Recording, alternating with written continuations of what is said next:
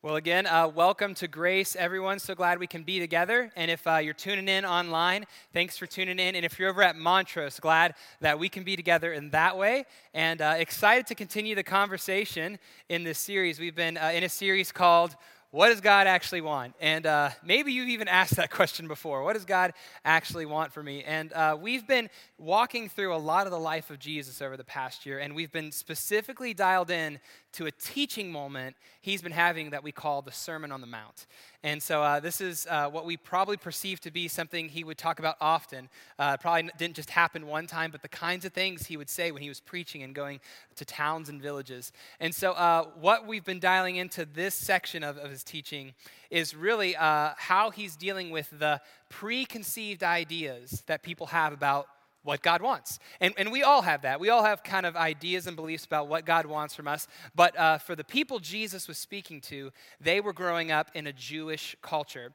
And so if you ever want to know what that culture felt like, uh, just read the first half of your Bible. We call it the Old Testament. They just called it uh, the Hebrew Scriptures, the Jewish Bible. And uh, that was how they lived their life. It was how they understood their religion, it was how they understood their culture, their politics, their promises, everything. And uh, very much so, how they interacted with God or what they perceived God wanted from them.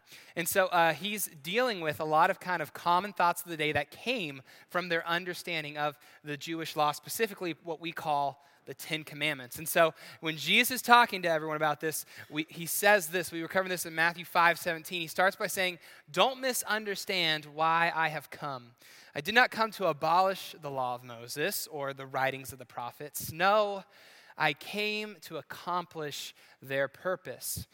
So that's a little bit of the tone here. People are wondering how to navigate uh, the, the law that God had given them in their time and day. And so there's all sorts of viewpoints on the spectrum. And Jesus is saying, I'm here to reveal the heart of God. I'm here to reveal what God really means when He said this. And I'm also here to fulfill it. I'm here to accomplish it. And we talked about this in our first week. We said that what the law is designed to do is it's there to show us what true love is and to expose the reality of our relationships. That, that's what it does is it shows us, it teaches us what love is, and then it exposes, right, where in our own life and in our own relationships that needs to be redeemed. It needs to be brought back into alignment with God's heart and his mind. But people miss God's heart and his mind. And so Jesus is beginning to unpack several uh, different ways that they had missed God's heart. Last week we talked about murder. So if you want to go back and listen to that one, uh, hop on our app or online on YouTube, on the website, and uh, catch up on this conversation. And Jesus has got a whole bunch of other uh, great topics coming down the line. And I'll just warn you today, uh, where we're going today is we're going to be talking about adultery.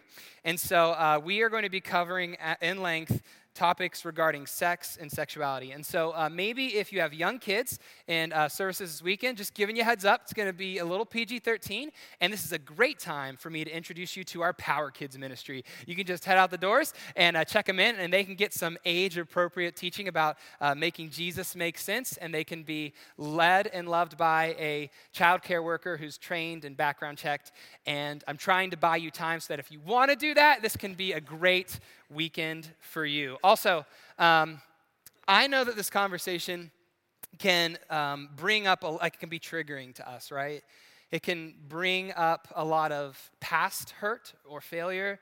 It can bring up present struggles. And um, I'm aware of that, and I, I want to be sensitive to that. But the reality is, is like Jesus is going here. We're not just going here because we want to stir the pot. Um, this is just the next part, and I drew the short straw. And so here we are this weekend talking about it. And um, this is something that we're going to go to. And I, I hope that we can lead us to a place in the end where we see how God wants to redeem us and redeem this conversation for His purposes and for His glory. And so uh, that's where we're going this weekend. And I think it's going to be great uh, for all of us. No matter where you're at today, I think, I think this message has something in it for you. Uh, whether you're single or dating or engaged or married or divorced or a virgin or not a virgin or an addict or you name it that there is something uh, here that I think God wants to impress upon you, and uh, we're going to try to dial into that today. So, this is uh, kind of what our path looks like. We're going to talk about some beliefs we have about sex, or at least I grew up having about sex. We're also going to talk about why God actually cares about it, right? Like, why is this a topic that he's bringing up? Maybe you've never thought about that before, but God does care about sex, and we're going to talk about why. And then we're going to look at what Jesus says about sex. He doesn't talk about it just once, it comes up several times. And so we'll kind of try to unpack his heart and intent behind that. And then lastly, we'll talk about how to experience real redemption in this area of our lives, in our sexuality, because that's what God wants to do. And that's where I want to lead us to and leave us at the end of this time. And so let's uh, go to where Jesus goes. This is where we pick up the, the conversation. He says, You've heard the commandment that says, You must not commit adultery. But I say, anyone who even looks at a woman with lust has already committed adultery with her in his heart. So if your eye, even your good eye, causes you to lust, gouge it out and throw it away. It's better for you to lose one part of your body than for your whole body to be thrown into hell. And if your hand, even your stronger hand, causes you to sin, cut it off and throw it away. It is better for you to lose one part of your body than for you or your whole body to be thrown into hell. There's a lot there. There's adultery and lust and hell, and you're like, just take a deep breath for one second, all right? It's going to be okay. Um, and in fact, I want to just be real with you for a second because I do not come to this conversation with a clean slate. And I thought it'd be helpful if I could just share with you uh, a mistake I made when I was in high school. So maybe that'll uh, kind of level the playing field a little bit. So when I was in high school, uh, I didn't really date very much, um, but I did know a few girls uh, that I had met here and there, and we would text every now and then. And as I got into high school, I was starting to be able to drive, and uh, I wasn't a follower of Jesus yet. And so uh, kind of my greatest goal in life would have been to uh, a girl to like me. And uh, there was this one girl I was texting with one summer. And, um, you know, it was a connection that was happening, but there was also boundaries that were being pushed. And uh, we had kind of created in our heads uh, a, a, a, situation we were going to create for ourselves where we knew her parents were going to be gone and we knew my parents were going to be gone. And so we had kind of planned it all up and it was like, I'm going to come over on this day and my parents won't know, your parents won't know. And so I drove over that day. I remember parking on the street and I walked up to her house. I'd actually never been to her house before. And I, uh, I knocked on the door, and uh, she kind of rushed me into the house. And I was like, oh man, is like everything okay? What's going on? And she goes, oh yeah, it's fine. Uh, my grandparents just live across the street. And I kind of like looked out the window. There's like this big glass window. And I was like, okay, okay. And she's like, yeah, my grandpa's like always looking out the window. Like I just I was trying to make sure he didn't see you.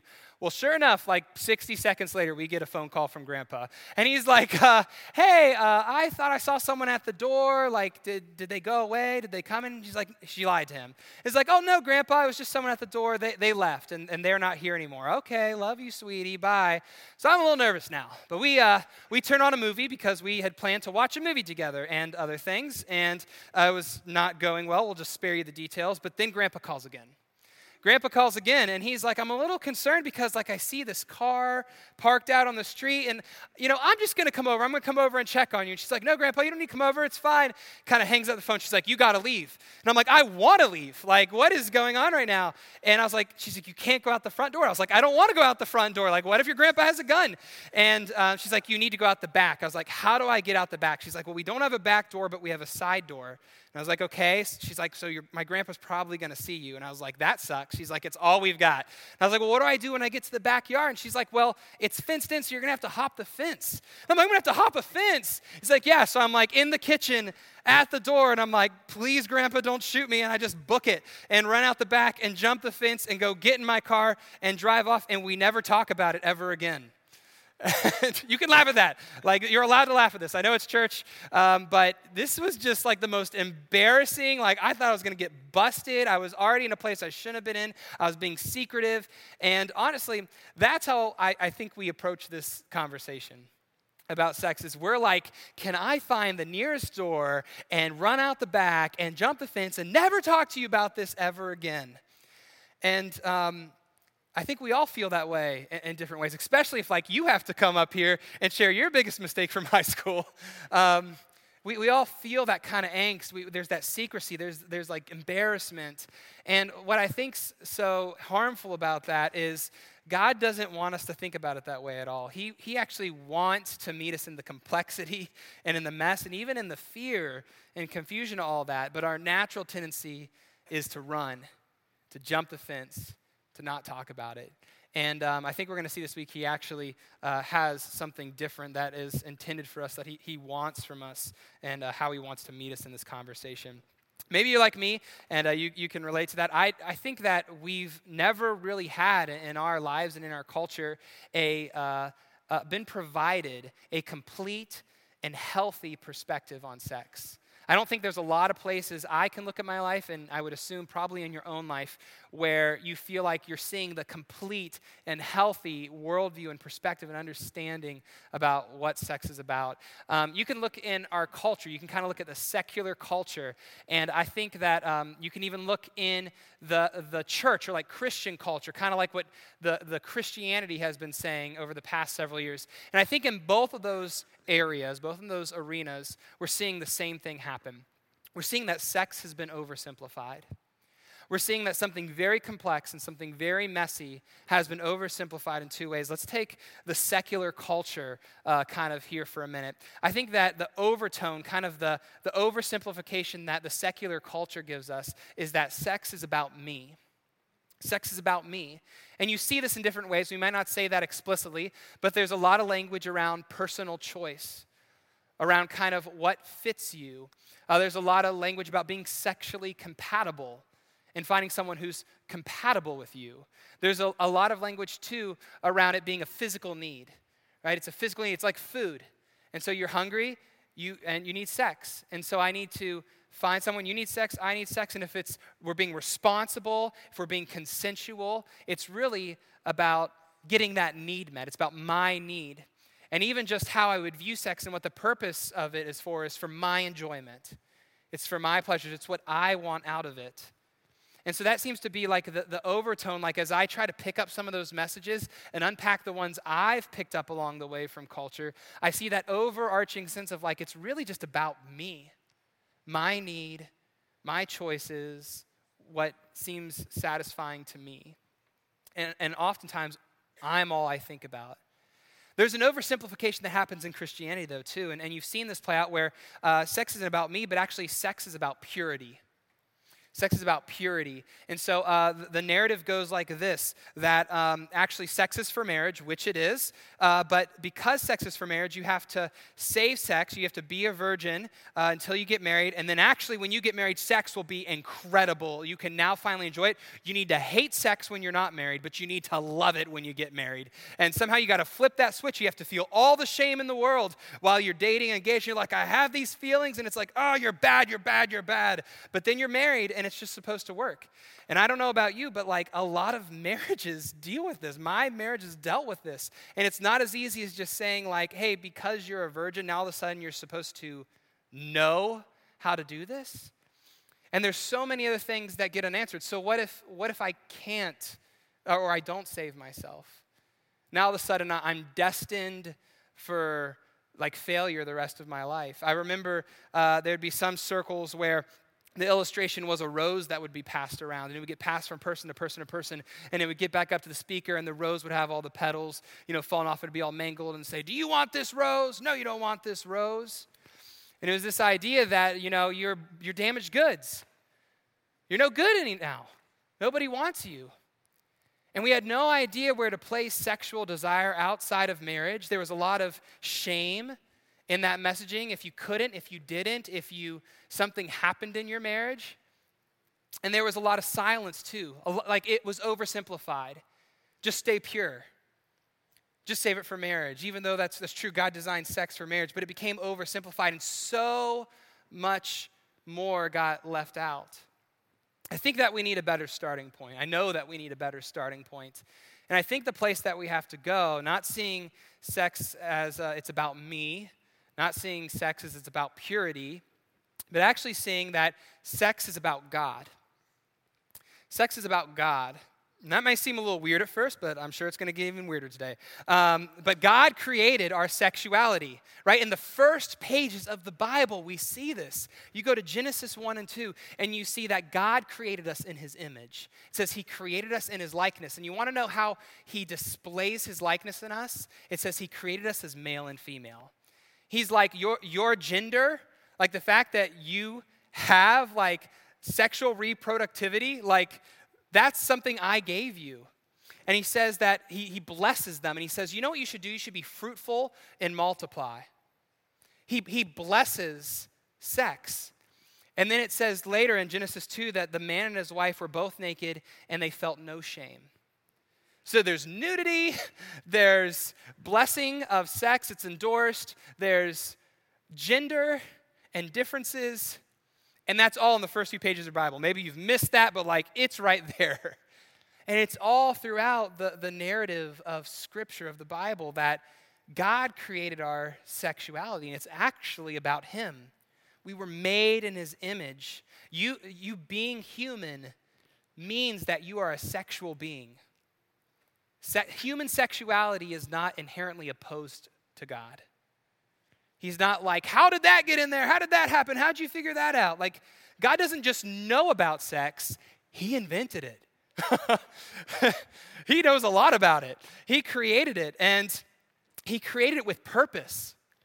He endorsed it, He blesses it, and He says that sex and our sexuality has something to do with Him. That's a part of us being made in His image. He's like, just so you know, this is about me. This is ultimately about me. And I'm very aware of the fact that you guys are sexual beings. So, where do we take that? I think we have to start there because, again, if we pick up one of those other narratives, or if we, we think we're starting here, but we still land in the same places that either the purity narrative or the self narrative have led us, we're going to miss out on really what God wants us to experience through this.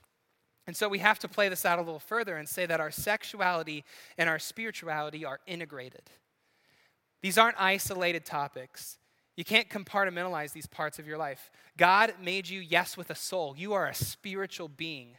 You will live for eternity with Him or apart from Him. You are going to live for eternity because you have a soul, but you're also, you have a body. and God made that. He, cre- he created that. He knows your biology, He designed it. And so we, we can't answer questions about our sexuality in isolation from God. They're very much a part of the same question. And I think that if you've, if you've never experienced this before, or maybe you've kind of landed here, if you want to grow closer to God, if you want to become closer to Jesus as you walk with Him, your sexuality is going to come up at some point. That's how it was for me. I, I told you I, I, wasn't really, I wasn't following Jesus uh, in high school and for most of my life. But in high school, God did something radical, and, and I began to understand the gospel and began to follow Him. And this was one of the first things that God began to show me He wanted to redeem in my life. He wanted, he wanted to redeem how the culture and, and how uh, the purity narrative had shaped my mind about sexuality. He especially did that through pornography. Like one of the lies I began to believe about pornography was like, this only affects me, right? It's, a, it's about me. That was kind of how my mind began to think about uh, pornography. You know, no one else has to know about this. It's just something that affects me, doesn't affect anyone else. My spirituality and my sexuality weren't integrated. I also began to believe that uh, pornography would, the struggle with that would go away when I got married. And that was believing the purity narrative, right? That, like, actually, if we just uh, get past all the stuff that doesn't make any sense and we get to the thing we're supposed to be at, then it'll all just, all the bad stuff will just go away. And that was a lie.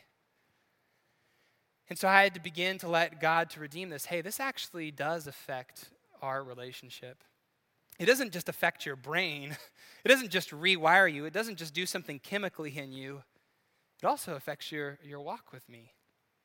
This is a spiritual decision. And hey, um, as you learn to love your wife, this, this struggle isn't going to go away because it isn't actually just about sex. There's so much more, there's so much more hurt and baggage behind this, and you're going to have to learn to confess this to her. You're going to have to learn to get help. You're going to have to learn how to fight. It's not going to just get easy. And I had to begin to learn the truth about, uh, about that part of my life. So, sex is about God ultimately, and our, our sexuality and our spirituality, they're, they're actually integrated. We can't separate those things, and we have to begin to pinpoint where those lies are because they're a big part of God growing us and, and forming us more into His image, which is what we were made for. Now, I think there's a, a, helpful way for us to understand this, and I actually have gotten this phrase from someone else, but the gospel is written within your sexuality. This, this is a phrase, kind of a quote I've picked up from Dr. Juli Slattery. If you don't know Juli Slattery, she has uh, a ministry called Authentic Intimacy and has written several incredible books on this topic and on redeeming God's vision for sexuality.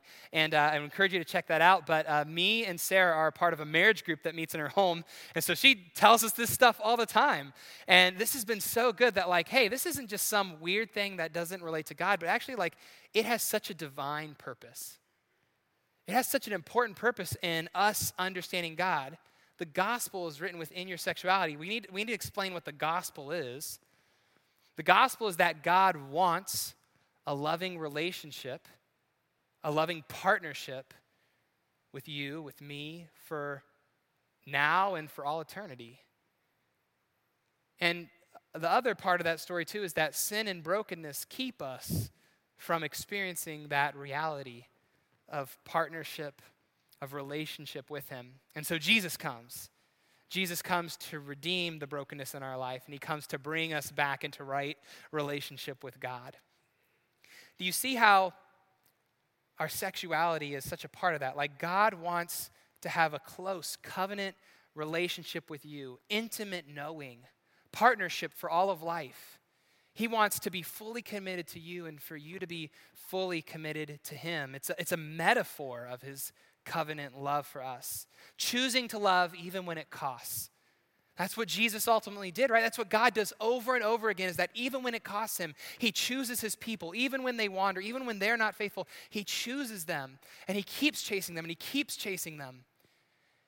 And it's the same thing with our sexuality. Like, e- even in marriage, right? Like, sex isn't just uh, made that, like, okay, you're married and, and you have to do this. Like, God's saying that, like, I don't want just a relationship with you or a commitment to you. I want you to enjoy this. That's why I gave you sex. Like, I want you to know that you can enjoy me. I want you to know that ultimately, all that, that's embedded underneath this is it's pointing to the reality that you were made to intimately know me. That's what it means when we say that the gospel's written in your sexuality. It's the metaphor that gets played over and over again in the Bible. It's the metaphor that helps us understand how committed and how deep His love is for us. And Jesus knows this. And Jesus is trying to bring us back to that starting point. And He knows that it's a struggle in the day. And so when we come to this passage, we have to like get our own preconceived ideas out of the way, because that's what Jesus is trying to do with the people listening to him. And we have to see his compassion. We have to see his purpose, what he's trying to redeem and rescue. And so let's read back through that at what Jesus says. He says, You have heard the commandment that you must not commit adultery. Now, here, adultery is not a sin because it involves sex. It's not like, How could you have sex? It's because of what's at stake. It's because of what sex reflects. Adultery is a big deal to God because sex is about God. It is the holy metaphor given to reflect Him. There's, there's probably no uh, deeper, more human metaphor in the Bible than this. And so, this is a command because it matters deeply to God. Often throughout the Bible, it'll get used as an illustration. When his people begin to wander away from him, they begin to choose other loves. You begin to see that adultery becomes the language God will use when his people wander away, when they choose another God. You see that in the book of Hosea. You see that in Ezekiel 16, where it says, Yes, you are an adulterous wife who takes in strangers instead of her own husband. See, God views his people as his spouse his wife, his bride, his covenant partner. And so, sex matters to God, adultery matters to God because it's a holy metaphor for how we understand and reflect Him. And so, when we abandon our covenant partner, or when we take another, or when we act as if covenant doesn't matter, then it destroys the metaphor because God is never unfaithful. He's never unfaithful.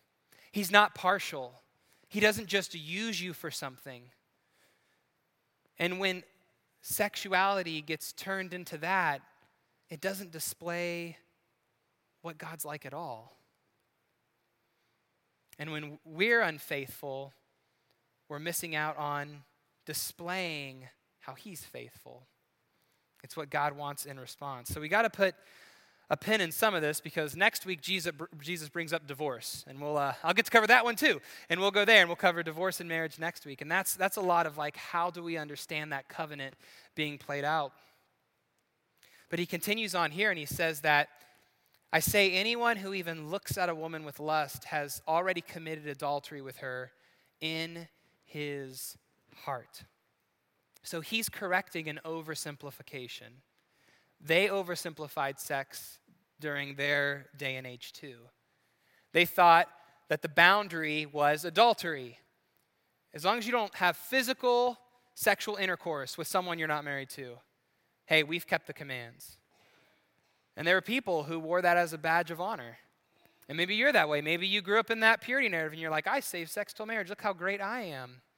Or you expected something on the other end of it. And so there were people who wore that as a badge of honor. They, think they, they thought they were keeping the commandment because they were only concerned with the physical act. And they got the commandment correct, but they missed the heart of it. And Jesus is saying it's not just about a boundary that you can't cross, it's, it's actually more than that. He actually raises the standard and shows how deep this goes into our lives. And he actually shows us that our sexuality it begins at the heart. It begins at the heart. And a part of that heart is good. It reveals how we've been made to long for intimacy and how we, we should long for relationship with God. It's a part of that holy metaphor. Like the, the desire is not bad. Like, let, let me say that. Like, the desire is not bad. If you're like out there and you're dating or you're engaged and you're like, I don't know what I'm supposed to do with this, like, you're supposed to say, like, it's good. It's good. It's not this foreign thing that made it in there. Like the reality is that God put that in your heart because He wants you to long for Him and long how He wants to know you. But there's another part of our heart that gets revealed, and it reveals the brokenness. It reveals, reveals how we want to take the gift and the metaphor and use it for our own purposes. And if this is ultimately something that's supposed to help us understand who God is, it's probably why every single one of us deals with our sexuality and dealing with God at one point or another, is because there's an enemy who doesn't want you to experience God's goodness and fullness. So Satan doesn't use sex against you because it's sex, because it's such a holy metaphor. He knows he can lead you to believe that God's not trustworthy. You can't trust him with this. God will ta- or uh, Satan will take your heart and convince you that God doesn't care. It's a morally neutral issue. He's not interested. Um, Satan will begin to lie to you and tell you that you're damaged goods. He'll begin to lie to you and say this doesn't affect anyone or no one could handle this. You can't talk about this. He'll begin to heap on shame he'll use it in ways that are abusive and manipulative. And so sex will get distorted. And it will it won't look anything like the metaphor God intended it to look like. And so there's an enemy who wants to not just destroy sex, but he wants to keep you away from God, understanding his goodness. And if our sexuality begins at the heart, then something like adultery begins at the end of a long path of other decisions, other steps of unfaithfulness, other desires misplaced, other rejections of God. It's more than just that, it's deeper than that. So, a way to understand what is happening at the heart level is to say this that we are all sexually broken. No one like gets out. Like, if Jesus is going to raise the standard to the heart, then we all have to look at each other in this room and be like, I guess none of us are pure. yeah, I guess we're not.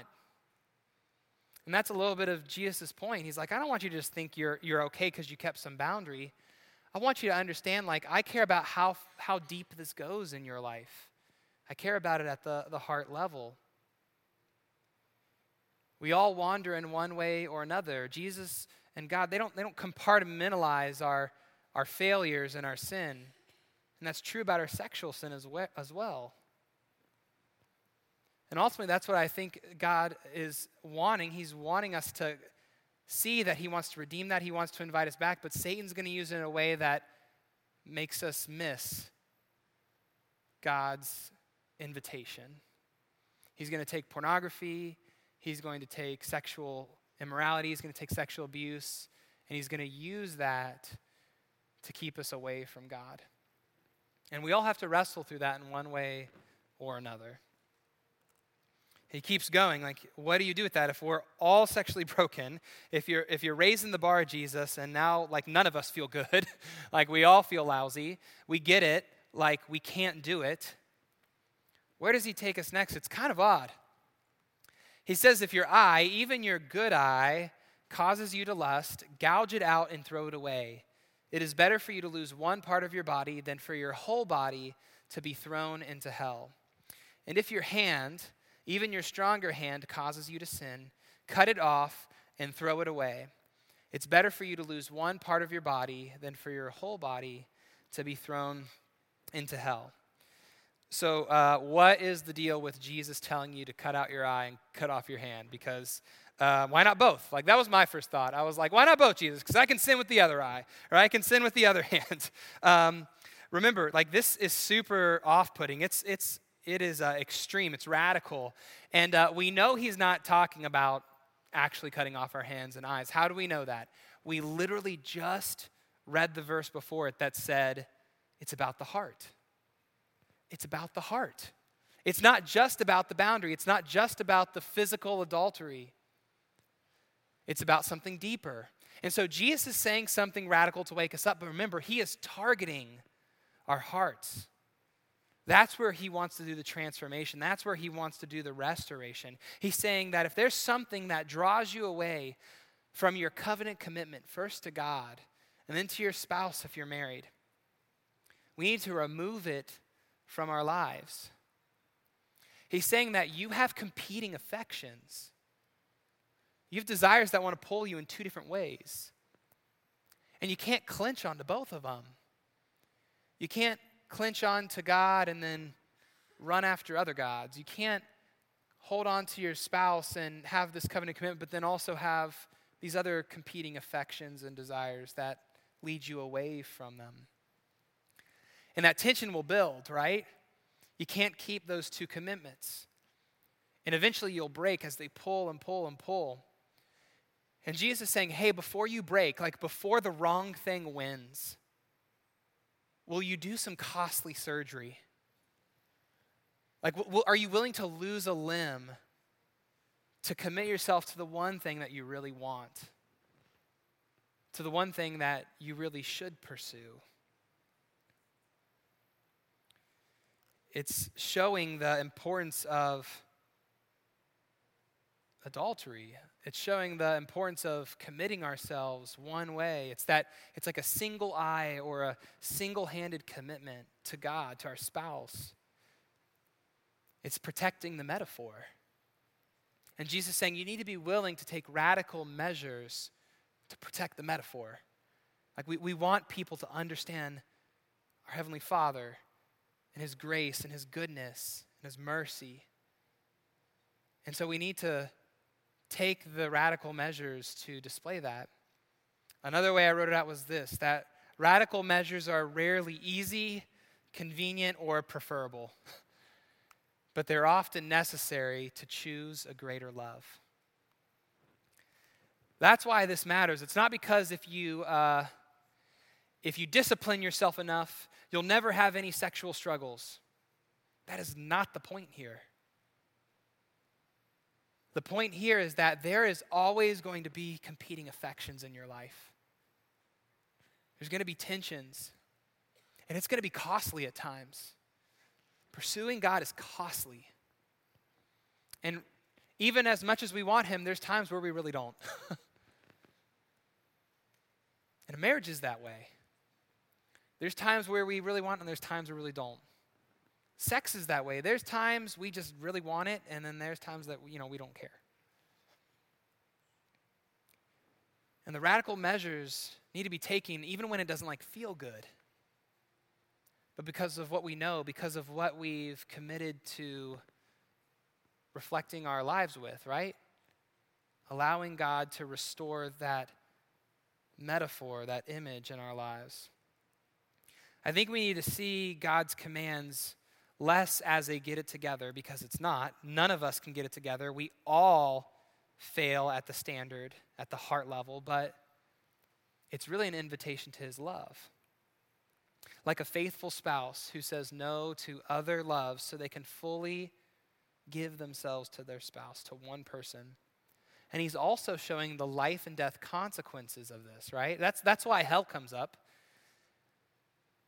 Like, make the right commitment now because eventually we give way. And it's not just sexual sin, it's all sin. All sin leads us to brokenness, it leads us to emptiness, it leads us to sadness and death and hell, separation from God. It's, it's not this like, and I'm going to send you to hell if you don't get it together. It's the natural outcome of never making the costly decision with God or your, your spouse. I think that the radical measures, too, actually are what give our heart space to grow. At least that's what I've recognized in my own life. When I take those things out that are pulling me away and I begin to commit myself more and more to Him, actually, my heart's in a place where He can begin to do some real work. It's a lot harder to do heart change or to allow God to do heart change than it is to just discipline yourself. But the radical measures lead to heart change, and they lead to more, they lead to life. But it's hard, and it costs a lot. But that's what God wants. That He wants to preserve this metaphor. He wants your heart. Now, I told you I, I wanted to share with you a little bit more how to redeem this in your own life, but I want to make sure that we understand this isn't just something Jesus taught. Jesus didn't just like go to the town and be like, hey, I'm going to bring up sex. See you guys later. like, this is something that he had to live out. And it's something that, uh, uh, you know, when I told you about how I hopped the fence and ran away and never wanted to talk about it ever again until I had to preach a sermon about sex, um, it's something I avoided. It's something we often don't invite God into. We don't know how to. And I, I put off the work of God wanting to heal and, and redeem. And Jesus came to fulfill the law, He came to redeem broken sexuality. I want to show you a moment where Jesus interacts with a, woman who's been caught in adultery. It's actually in John 8, 1 through 11. We don't have time to look at it now, but I can, I can just give you the overview. Jesus is teaching, and, and a woman's caught in adultery, and they, they kind of use her to try to trap Jesus, and they bring her before him, and and say, hey, you know that the law says we're not supposed to commit adultery, and we could have her stoned to death. What do you think we should do, Jesus? They knew he was compassionate. They knew his standards were different. They wondered if they could trap him. And he knows they're trying to trick him. He knows they're trying to take advantage of her. They, he knows that they actually don't want good for her, they don't want good for him. And so he, has a, he finds a way to turn it around on them. And he says this they kept demanding an answer, so he stood up again and said, All right, but let the one who has never sinned throw the first stone. He says, All right, we'll do it your way. How many of you meet the standard? And one by one, it says they all walked away. Because they knew, or if they were being true, they knew, that none of us meet the standard. And whenever they're all gone, he talks to her and he says, Jesus stood up again and said to the woman, Where are your accusers? Didn't even one of them, them condemn you? No, Lord, she said. And Jesus said, Neither do I. Go and sin no more. See, here's the incredible thing about Jesus He doesn't abolish the law. like, sin is sin. And actually, like the standard's even higher than probably I let myself off the hook at. And he says it's, it's even more complex and we're even more broken than probably we initially realized. He doesn't change the standard. Sin is sin, but grace is grace. And for as much shame or brokenness or sin there is, there's equal and more grace to cover it. And Jesus displays that with this woman caught in adultery. Neither do I. Neither do I. I'm not going to cast the stone at you. What I'm going to do is I'm going to go to the cross for you. None of us are faithful, but the one man who was faithful, whose heart never wavered, who he didn't neglect his commitment to God, he didn't use sexuality for himself, he didn't create a narrative or boundaries around sexuality for his own gain. But he went to the cross and he said, My righteousness is going to stand in the place of yours. You're, you're not your past anymore. You're not your biggest mistake. You're not your current struggles. Like, that's not who you are anymore. Like, I redeemed you. You've been made right with God. People may remember those stories about you, but like, it doesn't matter to God anymore because I've paid for it all. You're mine now. People see my, God sees my faithfulness. And you get to walk out in that story now.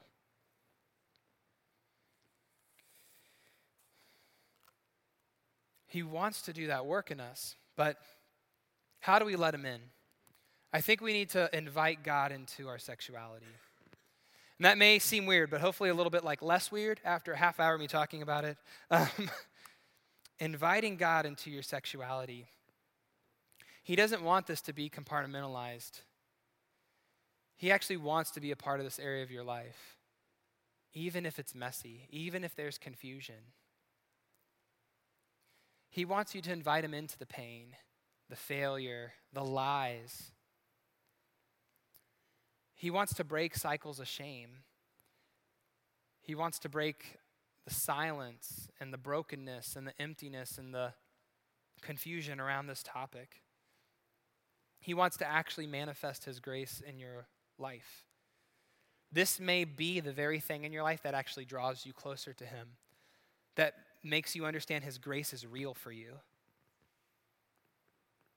And so invite him into that. Allow him to do that. He's not asking you to get your life together overnight. He's asking you to listen to him, to let him in, to go to the next place he asks you to go, to open yourself up a little bit more. And so I'd encourage you, like, if you're looking, how do I actually begin to experience real redemption? Invite God into this. The next thing I encourage you to do is ask God's people to walk with you. Don't do this alone. If you're married, this starts with your spouse. You have a commitment, you have to let them in. This may mean bringing in a friend, it may mean bringing in a counselor. That was, I've gone to counseling for years, trying to continue to unpack this, understand that it's not just the, the lies I've believed in my head, understand the pain and the backstory behind it, understand the, the deeper things in my heart God wants to transform, not just to get me to stop. It may be inviting our church into it. Like us as pastors, we want to help in this. It, there, we have women and men leading in our church who want to walk with you through this. That may be in a life group, that may be in another community of people who care about your discipleship, where we can talk about that and we can share this with one another. There's resources to help with this. Juli's are, are great. Go check those out. There's even more.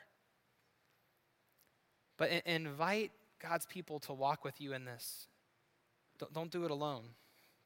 And then the last thing I'd encourage you to do is to focus on sexual integrity or displaying the gospel metaphor.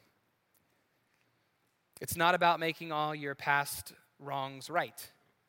It's not about being pure. None of us are. All of us in this room are sexually impure.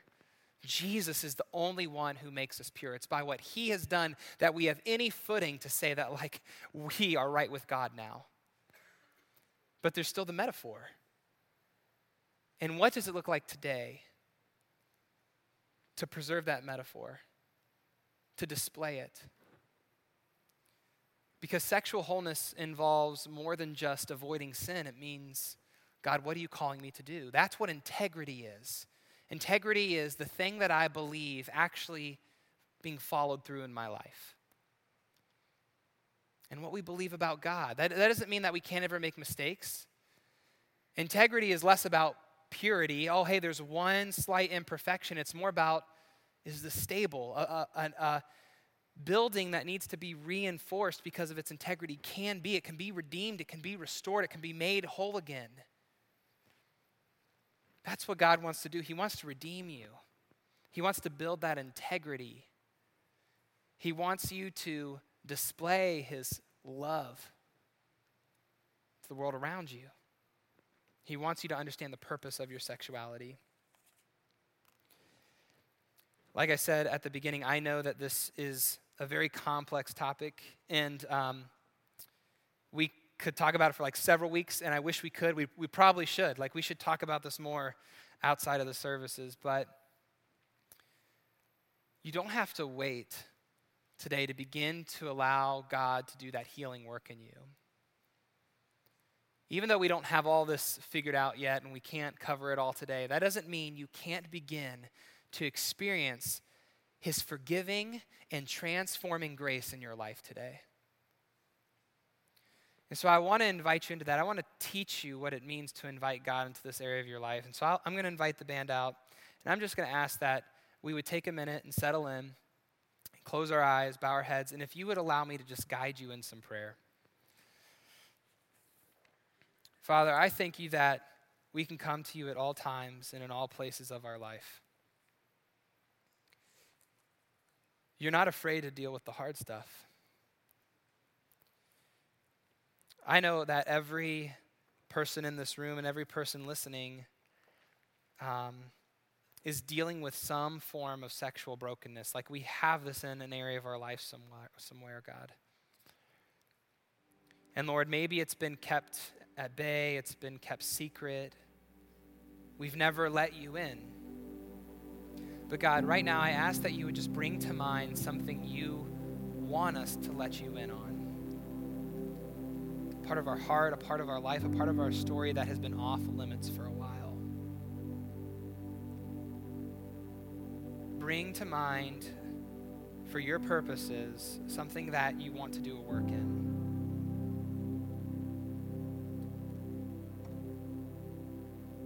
And God, as, as they wrestle through that and the pain is brought back up of that failure, that desire, whatever it is, God, would you help them to see you, to, to really see who you are? Like the woman who was caught in adultery, how she saw you. And she, did, she didn't see judgment in the eyes of Jesus, she saw compassion. And God, would you speak the words over each of us? Neither do I. You don't cast the stone. And would you just flood us with your compassion and your grace in this area, God, and we let you in. Help us to, to know what you really want us to know about your true character, God.